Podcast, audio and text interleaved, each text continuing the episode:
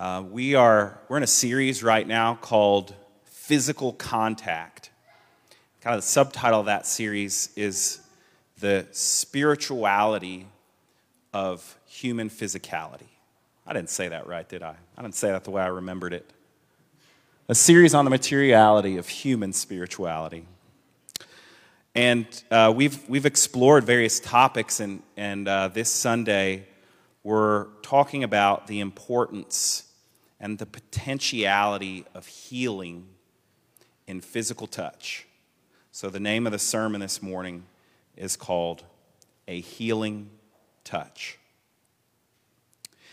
And um, as, we, as we approach this scripture this morning, uh, what I hope that you walk away from this sermon by the end of the sermon, I hope that you have an appreciation for and can pay attention to in, in a different way the power that physical touch has in human life and in our spirituality as Christians and just as human beings. I hope that you walk away with an appreciation for that and maybe even an encouragement to think about that in a different way as we look at what Jesus is doing here. Um, in this story, there's, there's two healings that are taking place. One happening on the way to the other. Uh, and uh, so we're going to be focusing on the story about the woman with the, the, the hemorrhaging, the bleeding for 12 years. And um, when we look at this story, for me, it can be hard for me to relate to the miraculous side of the healing.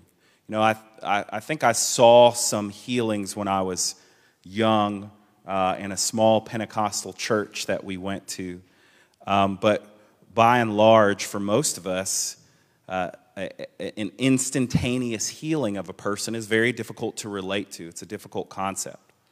But what's in this story that's immediately relatable to all of us is the importance and the value that physical touch has in our lives and our relationships, and how God interacts with us or could interact with us in relation to that. So, uh, if you're like, well, I, am not thinking about that, I don't get that right now. Well, let me just give you an example. Any of you have a sibling that you grew up with? Anybody, a brother or sister? Yeah. So, did you ever, growing up, did your mom or your dad or whoever ever force you to hug them when you guys were fighting? Yeah. I, me, me and my younger brother, he's 21 young, months younger than me, and I can remember several instances where my mom made us hug. And I think it's, it's really fascinating because we're arguing, we're fighting, we're tattling on each other, we're doing all this stuff, and uh, we might have to like write something or go to timeout but there were several times, I think my mom went to a seminar, read a book or something, where all of a sudden she started making us hug. And we couldn't stand it. you know, of course. I mean, you, you don't want to hug when you're arguing with somebody. And I think that just goes to show and prove the point of how important physical touch is in our relationships. Because there is something about giving somebody a hug that changes the dynamic in the relationship. And if it doesn't, like if me and my brother hugged and we're still just mad and we're going, ugh, which is what we did, it also further illustrates the point that we know what a hug should be able to do when it doesn't, right? Um, so th- there's so many ways that we can think about this that you can draw to mind the importance of physical touch in our lives with, with people that we know and care about. Um, I was listening to the news uh, this week, and they were interviewing a reporter, uh, a guy that worked for the Washington Post named uh, Jason Rezaian, I think. That's how you say his name. And in, in 2014, he spent 544 days in prison in Iran, and a lot of it was in complete isolation, like all by himself. And uh, he was giving people a little bit of advice about coming back out into the world after having quarantined, self quarantined for so long. And um, he was saying different things about it, but one of the things he said is, hey, you know, when I was when I came out of that, I had so little physical touch, and I thought that maybe I would have really enjoyed getting hugs and these types of things. But he found that he was really resistant to the touch of another human being.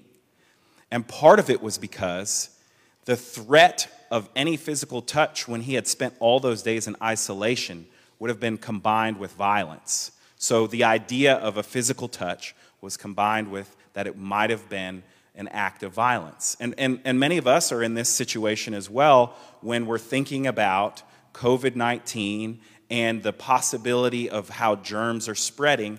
It changes the dynamics of physical contact. So, even though a handshake, in some sense, is a handshake or a hug is a hug, depending on the energy connected to it, the intention behind it, and what's in the person's mind and heart when those things happen, those physical touches have really different effects. Can you relate to that?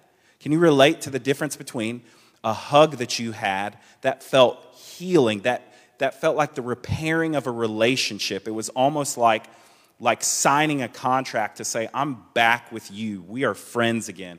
We are spouses again. We are uh, father and daughter, or whatever it might be again. And then also a hug that afterwards you almost felt worse after the fact.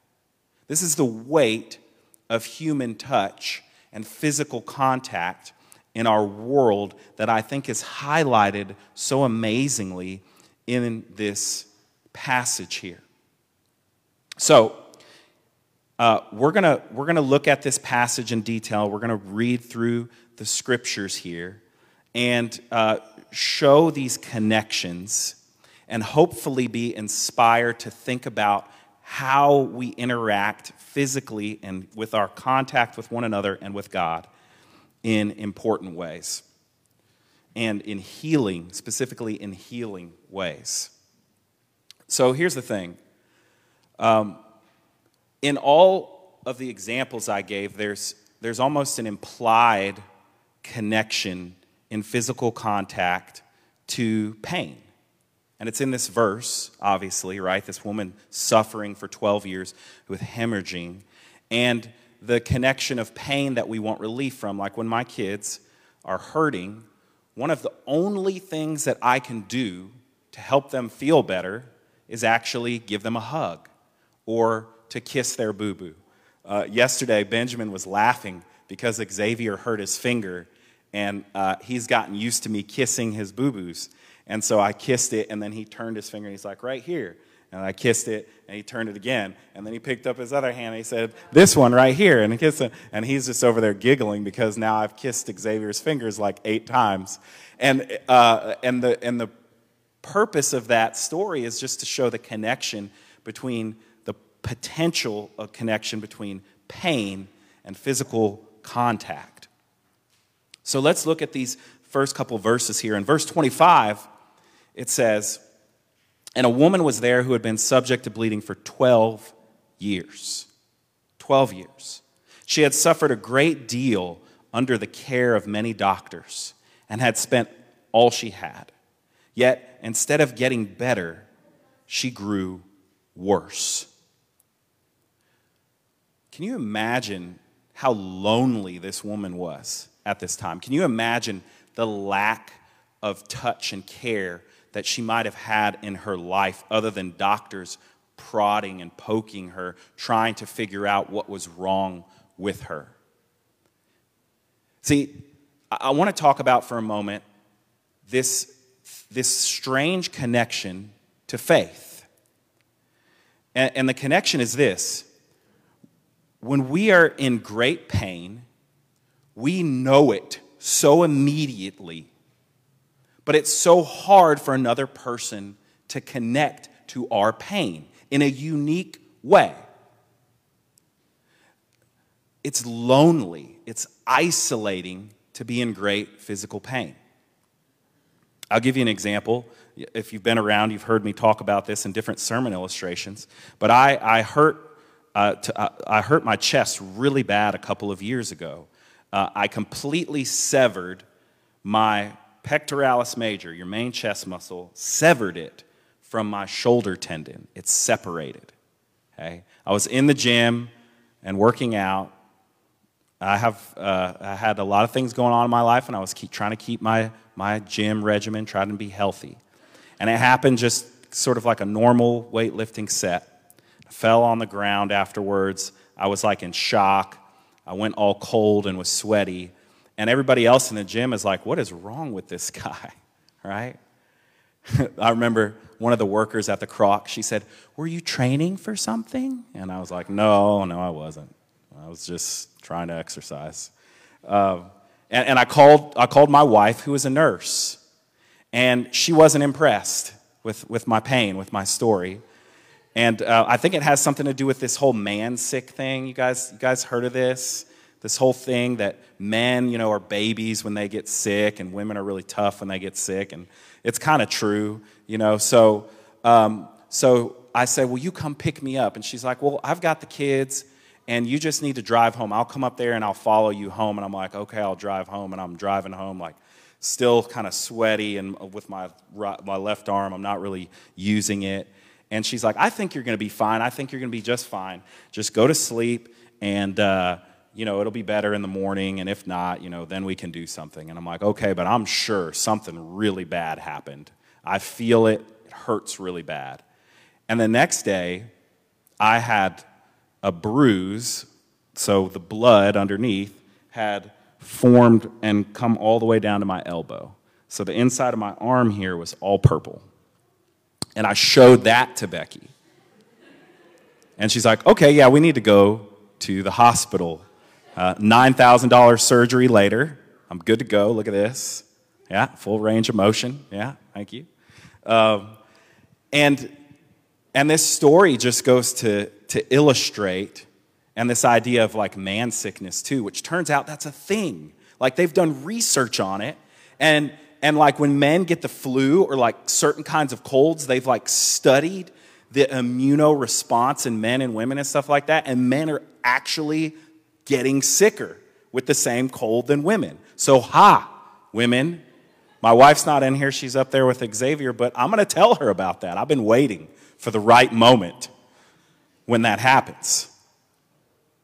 But the thing that I experience, and that you've no doubt experienced at some point in your life, is it's incredibly difficult to, to, to communicate about the pain that you're in when your body's in pain. And even more so, it's not interesting to other people. Like, it's, it's so hard. If, if I was to go into more details about that injury, you would no doubt check out. Benjamin, use, use, use a side aisle next time if you're going to get, get some crayons or something. You can't just walk around, all right? Okay, sit down. It's growing pains of getting back to church. Podcast people enjoy that. All right, so you cannot, uh, you, it, it's so difficult to communicate about the pain you're in. It's so isolating and so lonely, uniquely so about any human experience. And I want to share a quote from you, for you, with you, uh, from this book that Elaine Scarry wrote called The Body in Pain. And the subtitle is The Making and Unmaking of the World. Uh, and in this book, she's doing some incredible academic, it's a very academic book.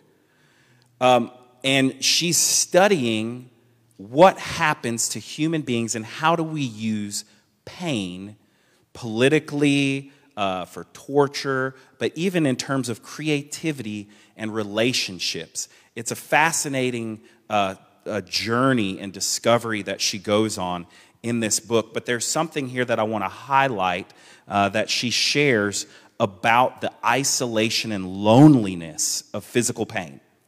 And it's, it's up on the screen here. She says this To have great pain is to have certainty, right? You know pain when you feel it more so than you are sure of anything else. But also, to hear that another person has pain is to have doubt. The doubt of other persons, here as elsewhere, amplifies the suffering of those already in pain. So, not only is pain itself something that you know for certain and somebody else has doubts about, just like the man sick example, just like the maybe we should go to the doctor now that I see your whole body's pooling up with blood internally. It even enhances the pain that we're in because other people are not able to believe us to the degree to which we are certain of the pain that we are in. All this I'm sharing with you to help you to make a connection to what's happening inside of this woman as she's experiencing the loneliness, the aloneness of the pain. Can you relate to feeling that way? To that, that thing that all of us said when we were teenagers, like, nobody knows the pain I'm in, right? And eventually we just come to accept the fact that if you talk about your toothache for more than a few seconds, somebody's eyes are going to glaze over, right? Which makes this story here with Jesus all the more fascinating, all the more incredible when he responds the way that he does. In verse 27, when she heard about Jesus, she came up behind him in the crowd and touched his cloak because she thought, if I just touch his clothes, I will be healed. Immediately, her bleeding stopped, and she felt in her body that she was freed from her suffering. So, this woman, she says, I, I think if I can just touch his, his cloak, his clothing, that I'll be healed. And there's a reason why she thought that. She believed something very specific about Jesus, and this is going to come to your neighborhood real quick. So hold on with me, okay? So, Jesus, as a Jewish rabbi, would have most likely been wearing a certain type of clothing regular old, like tunic, but then like this prayer shawl that had tassels on it on the sides.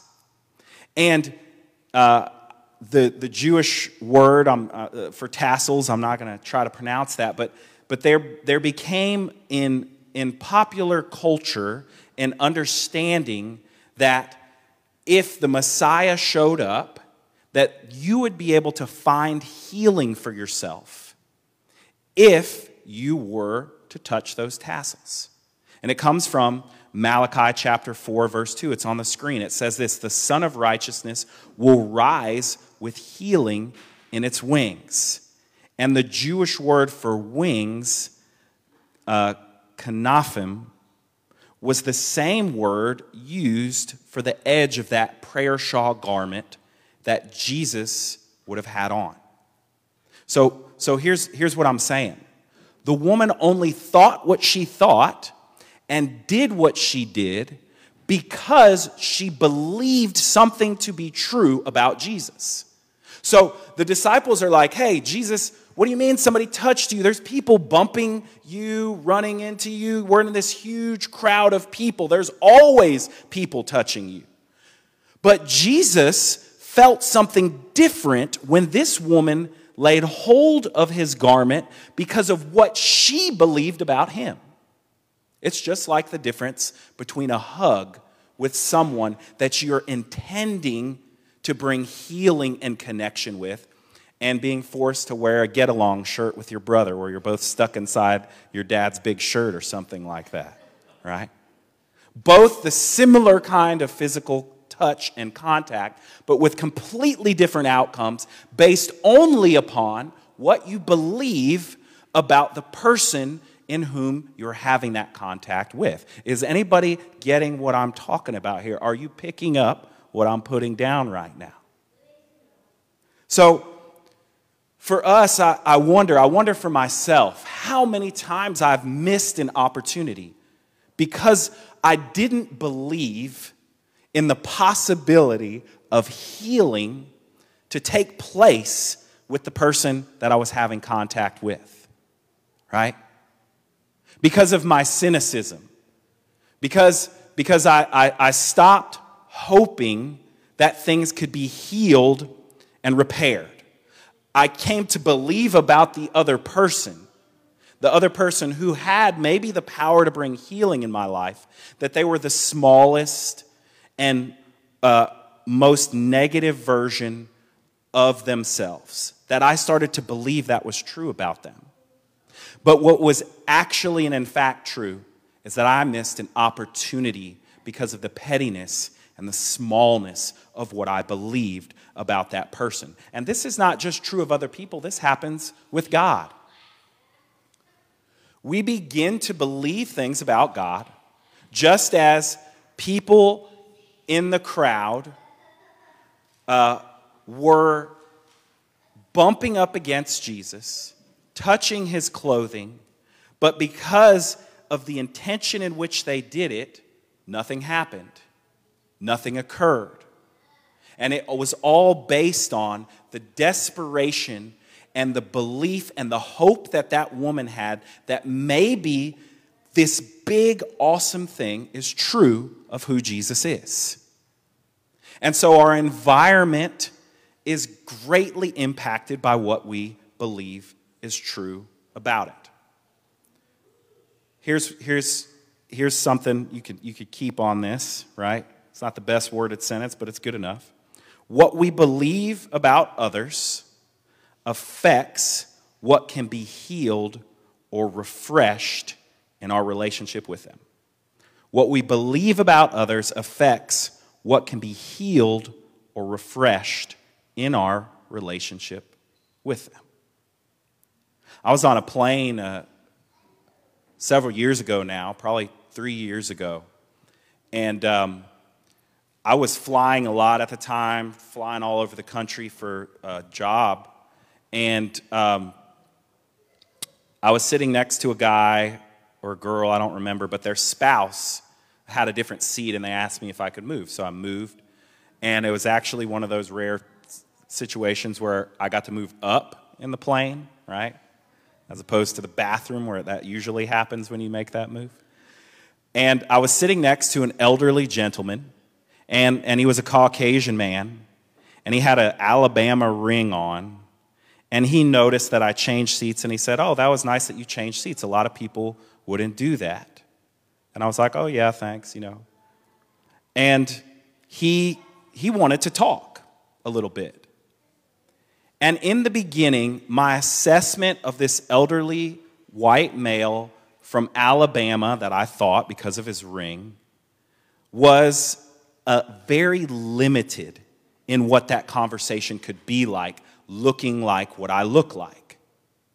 And so, on the front end of the conversation, because of my presuppositions about how he might believe about me, I limited what was possible in that conversation. But it was a very long flight. We were going to California. And so, as the flight progressed, we got into this incredible conversation. I found out he was a chaplain and, and, and was a theologian and had been a civil rights activist and had worked to bring conversations between different groups of people uh, who were more conservative and liberal on college campuses. And he wrote a book which he sent to me in the mail later, and I read, which was fantastic. It's called Taking the Bible Seriously, and it was about different viewpoints of conservative and liberal that both people, both groups are taking the Bible seriously. And I almost missed out on that powerful, and I would even say healing conversation because of what I believed about him. Thankfully, what he believed about me was much more expansive, was, was much more generous. And so we got to have a relationship and a connection that brought about change and healing in both of our lives over that really long flight.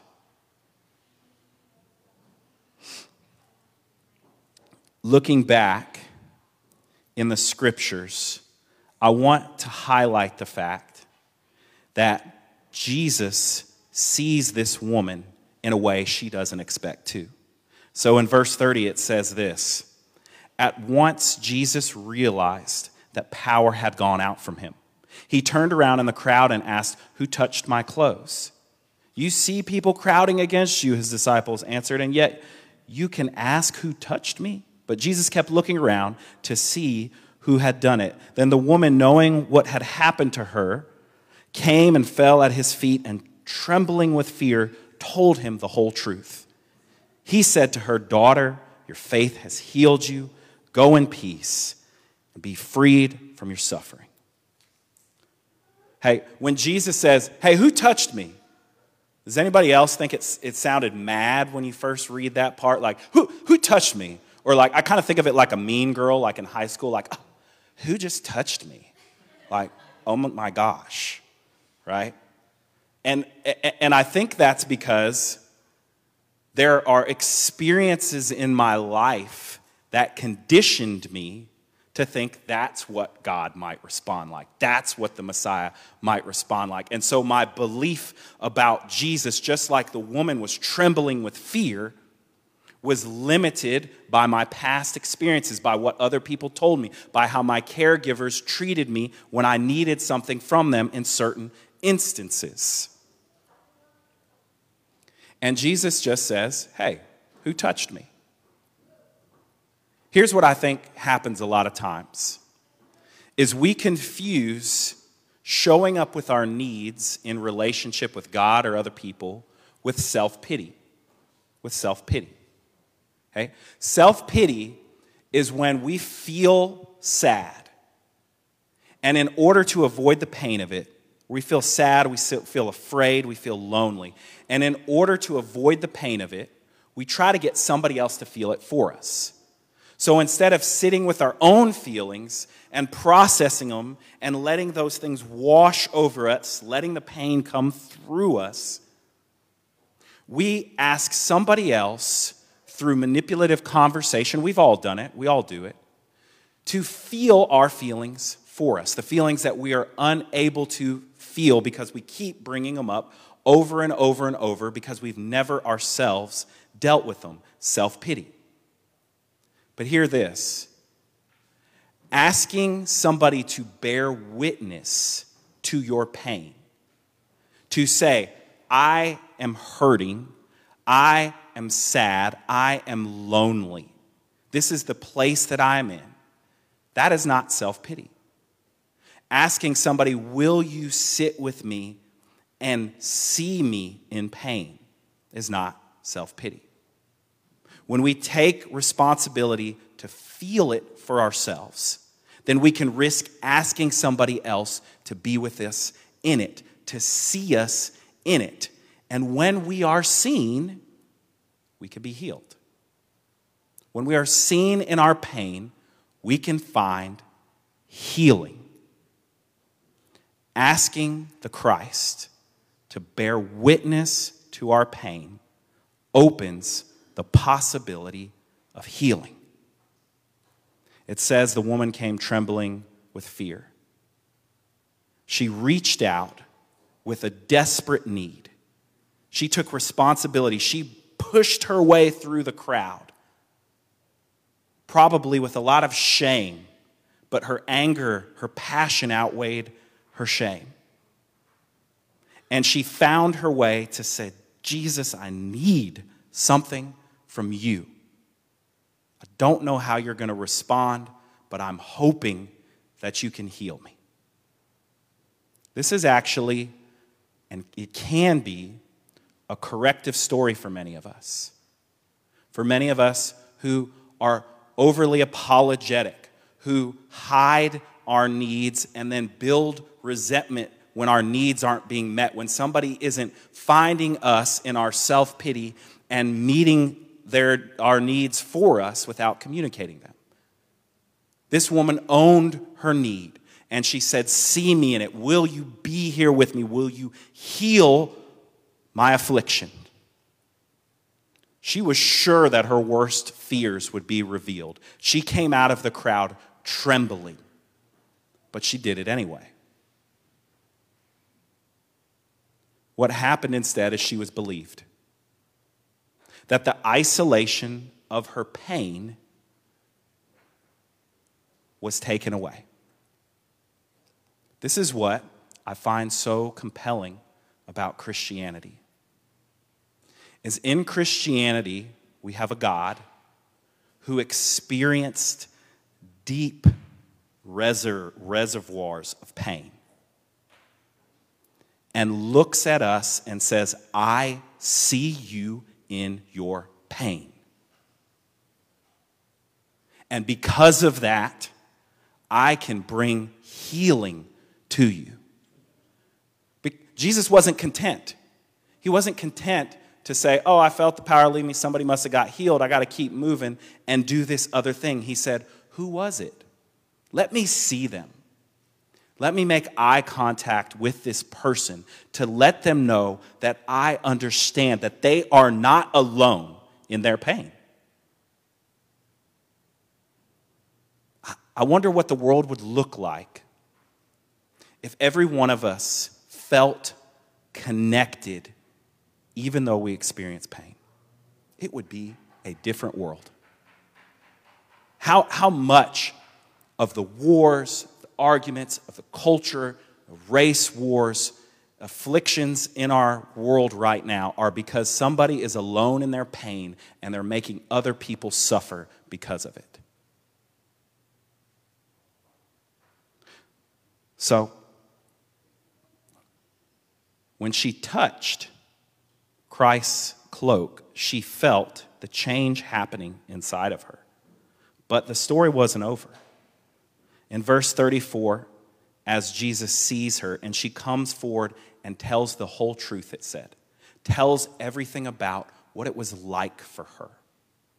And Jesus sees her in it. He doesn't ignore her. He doesn't stop and check his Twitter feed because her pain and her suffering is so uninteresting to him but he stays present with her. And he looks at her and says, Daughter, your faith has healed you. Go in peace and be freed from your suffering.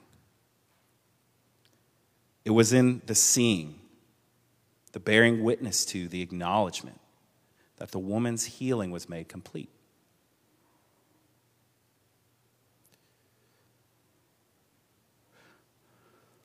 So we don't, we don't need to practice self pity. We can show up with our needs, with our pain, with our hurt, with our loneliness, and God stands ready to offer healing to us. The amazing thing about it is when we think back to that isolation of pain, the certainty of the pain for ourselves and the doubt for other people is that the reason why this happened the way it happened in the story is because Jesus believed the woman's pain. That's why he gets to be the Messiah. Because where we have doubt, he has faith and certainty. So he saw her and met her in her pain, bore witness to it, and she found herself healed. So as we come to the table, let's try to bring our whole selves, the pain of who we are, and what we need healing from. And we're going to be we're going to have a few folks off to the side for prayer this morning. We'll have masks on, and the three of us who are up there are, are vaccinated as well. If you want prayer, we're going to get back into being able to do that um, now. So, if you would, let's prepare for communion. I will pray for us as Linda comes up. Lord, thank you for this morning. Thank you for uh, this story. Thank you for the, the presence and the loving kindness of Christ and how we get to know a side uh, of, of God as compassionate, as loving, as standing ready to meet our need of believing us in our pain. Amen.